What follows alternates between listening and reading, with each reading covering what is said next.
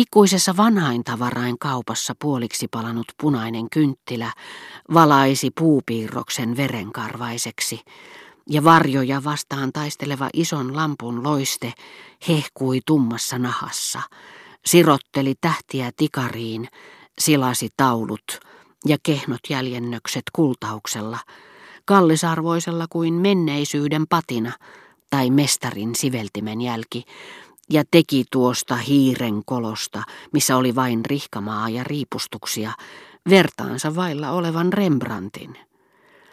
Joskus taas sain nähdäkseni tilavan vanhanaikaisen huoneiston, jonka ikkunaluukut olivat jääneet auki, ja jossa miehet ja naiset ilmeisesti joka ilta totuttelivat elämään toisessa elementissä kuin päiväsaikaan, ja uiskentelivat hitaasti kullankeltaisessa nesteessä, jollaista yön kynnyksellä lakkaamatta lamppujen silmästä pulppuaa, ja täyttää huoneet niiden kivistä ja lasista rakennettuja ääriä myöten, niin että ihmiset sen sylissä liikkuessaan panevat liikkeelle hunajan kaltaisia vivahteita kuin aaltoja.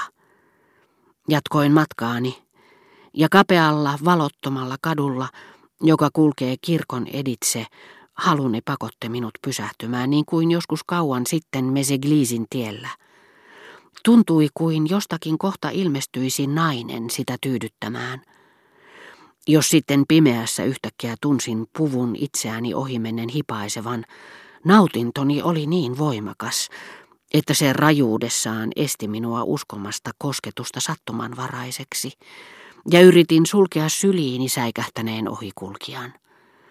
Tuossa goottilaisessa kujassa oli mielestäni jotakin niin elävää, niin todellista, että jos olisin voinut sen varrella vietellä ja maata jonkun naisen, minun olisi ollut mahdotonta olla ajattelematta, että meidät yhdisti itse antiikin hekuma.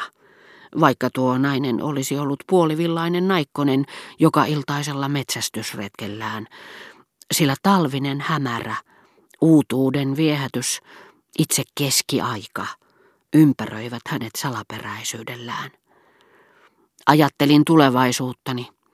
Olisi hirvittävää yrittää unohtaa Germantin herttuatar, mutta se tuntui järkevältä ja ensimmäistä kertaa mahdolliselta, melkein helpolta.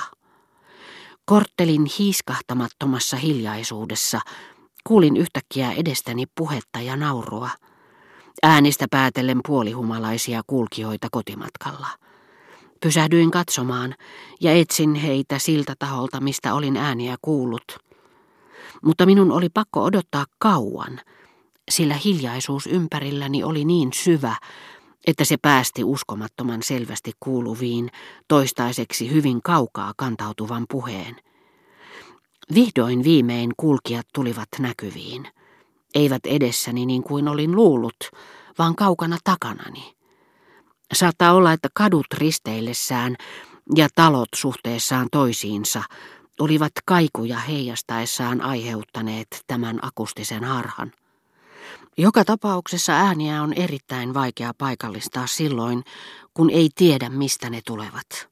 Ja minä olin erehtynyt yhtä pahasti sekä välimatkan että suunnan suhteen. Tuuli yltyi. Siinä pisteli ja pörhisteli lähestyvä lumisade.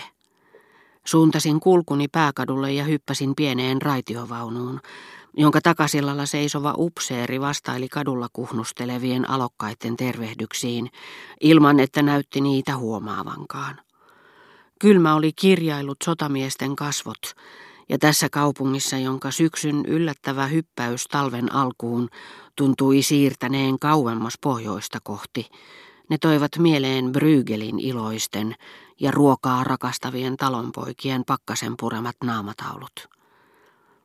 Ja nimenomaan hotellissa, jossa olin sopinut tapaamisesta sään luun ja hänen ystäviensä kanssa, ja johon alkavat juhlat houkuttelivat paljon väkeä naapuripitäjistä ja kauempaakin, Vallitsi minun kulkiessani sisäpihalla, mistä oli oivallinen näköala punaisina hehkuviin kyökkeihin, joissa kanat ja porsaat vartaissa käristyivät, ja elävät hummerit heitettiin kiehumaan ikuiseen tuleen, niin kuin keittiömestarilla oli tapana sanoa, kerrassaan mahtava tungos, verrattavissa johonkin Betlehemin väestönlaskentaan vanhojen flaamelaisten mestarien tapaan.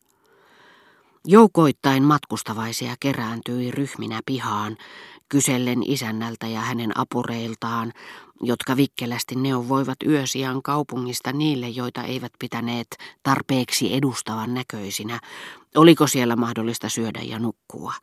Ja päästivät siinä sivussa ohitseen kokkipojan, joka puristi kurkusta hurjasti räpistelevää kanaa.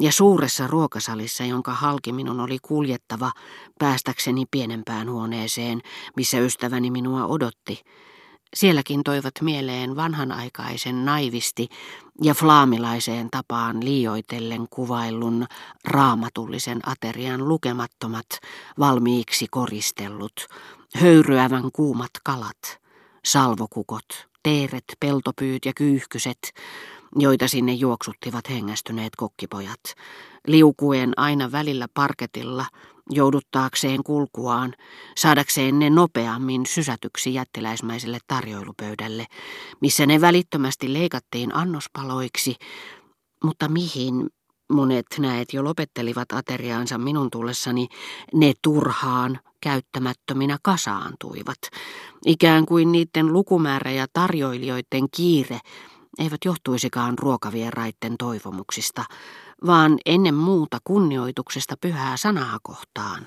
jota kirjaimellisesti seurattiin ja samalla koristeltiin lapsenomaisen todenmukaisilla, paikallisesta elämästä lainatuilla yksityiskohdilla, niin kuin myös esteettis-uskonnollisesta pyrkimyksestä kohentaa juhlan silmin nähtävää hohtoa ylenpalttisella kestityksellä ja henkilökunnan palveluhalulla.